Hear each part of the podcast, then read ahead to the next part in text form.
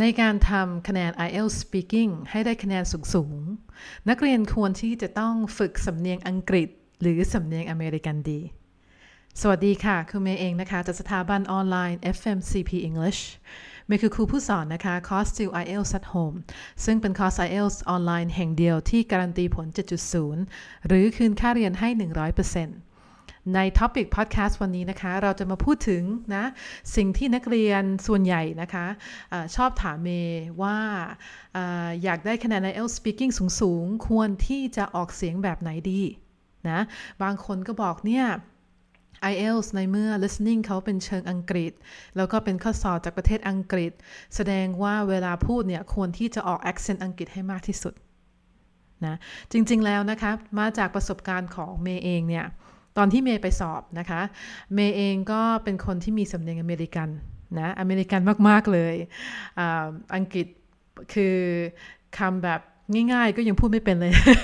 ของของสำเนียงของอังกฤษนะคะ นี่ก็คือเวลาที่ไปสอบ IELTS speaking เนี่ย เมย์ก็ใช้สำเนียงที่เมย์มีนะ จะออกไปทางอเมริกัน แล้วก็จะ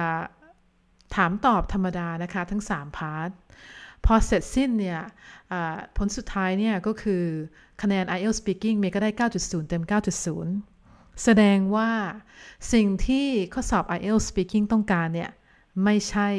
ว่าสำเนียงแบบไหนนะ ไม่ว่านักเรียนจะพูดสำเนียงอเมริกัน สำเนียงอังกฤษ หรือสำเนียงไทยปนอเมริกัน ไทยปนอังกฤษก็พูดมาเถอะนะคะ เพราะว่าเรื่องสำสำเนียงเนี่ย มันไม่ใช่เรื่องที่เขาโฟกัส นะสิ่งที่เขาโฟกัสเนี่ยก็แค่ว่ามี2ออย่างนะคะ อย่างแรกคือถ้าเขาถามอะไรไป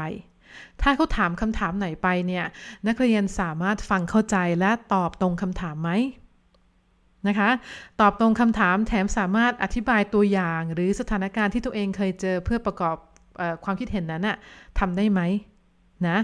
และอีกอย่างหนึ่งที่เมย์อยากจะให้โฟกัสมากกว่าก็คือการออกเสียงนะคะ เพราะว่าถ้าเราออกเสียงไม่เหมือนเขาเนี่ยนะมันจะทำให้เขาเนี่ยฟังไม่เข้าใจนะคะ การออกเสียงเนี่ยแตกต่างกับสำเนียงนะ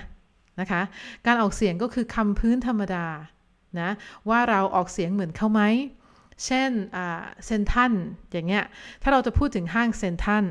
เราก็พูดถึงว่า Central Mall นะคะ เราจะไม่พูดว่าเซนทันมอล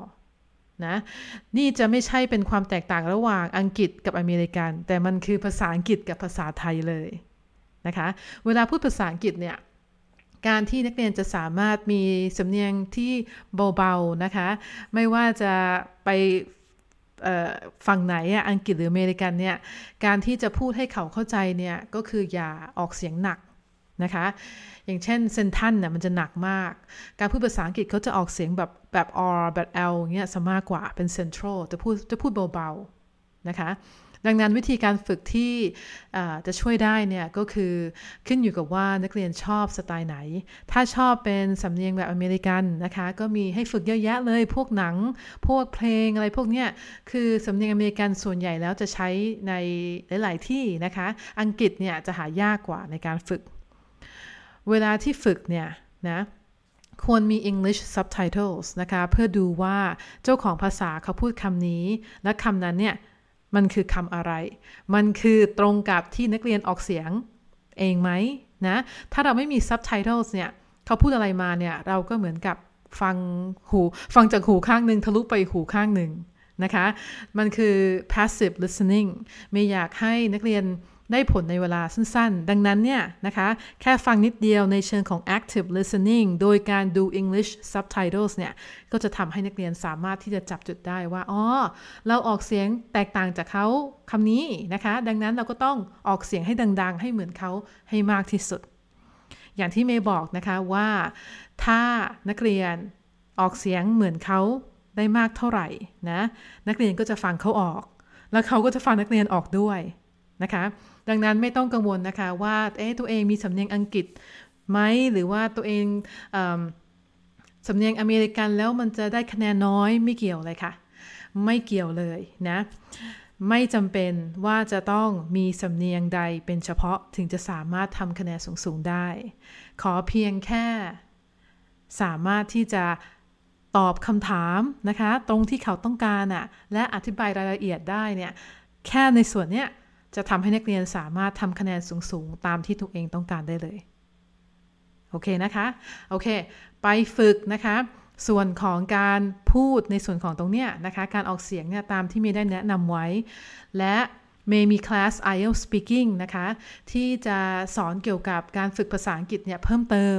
อีกทั้งจะมาสอนเทคนิคในการที่จะทำคะแนนให้สูง ๆ ในส่วนของ part ที่ยากที่สุดของ Speaking ว่าจะต้องทำยังไงและมีเทคนิคอะไรบ้าง นะคะ เป็นคลาสที่เรียนฟรี ใครสนใจนะคะ คลิกที่ลิงก์ด้านล่างนะคะ แล้วเข้าไปจองสิทธิ์นะคะ ลงทะเบียนได้เลยนะ มีอยู่ไม่กี่วันเท่านั้น เพราะว่าคลาสแบบเนี้ยเต็มเร็วมากๆนะคะ แล้วเราก็จะเจอกันในคลาส IELTS Speaking เลยนะ โอเคค่ะ ครั้งนี้แค่นี้ เดี๋ยวเราไปเจอกันในคลาสค่ะ สวัสดีค่ะ